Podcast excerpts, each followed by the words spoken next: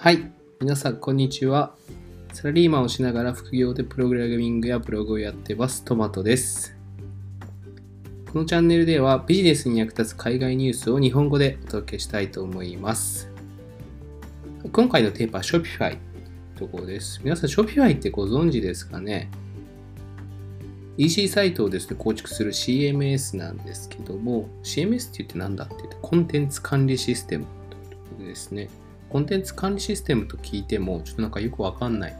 感じだと思うんですけど、ブログとかっていうと、ブログとかを書いてサイトにアップできたり、そうやってサイトを作って構築できるプラットフォームみたいなのを想像してもらいたいんですけど、この Shopify っていうのが海外でかなりあの盛り上がっててですね、それが日本にだんだんと入ってきているというところです。カナダ発でですね、Shopify っていうのなんですけど、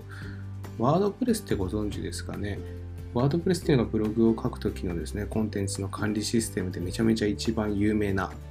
なんですけど、その次がですね、EC サイトの Shopify というサイトの管理システムになってます。で、カナダ発でこれかなり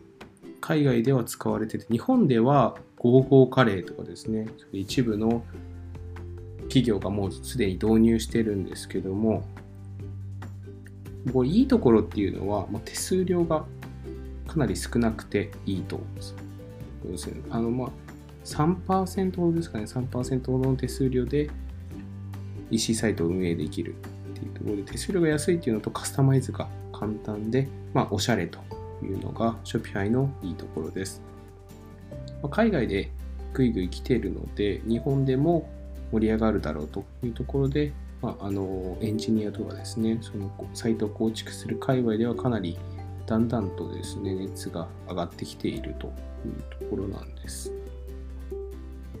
私自身ですね、今ですね、Shopify のブートキャンプといって、あの Shopify ですね、学ぶちょっとあの、キャンプっていうかですね、オンラインのキャンプに参加しているんですけど、かなり熱量も高いと思ってですね、この運営側も日本でもう流行らせようというかですね、こう、あの、日本でですね、Shopify をどんどんどんどん周知認知させていって、盛り上げていこうというのが伝わってきて、もう絶対こう日本で流行るだろうというのが Shopify EC サイトの構築するシステムです。はい、というところで Shopify というのをですね、ぜひチェックしていてほしいんですけど、Shopify みたいなですね、ところっていうのは日本でもあるんですけども、やはりあの認知の規模とかですね、運営側のやってるモチベーションとかですね、それでかなり変わってくるなというところがあります。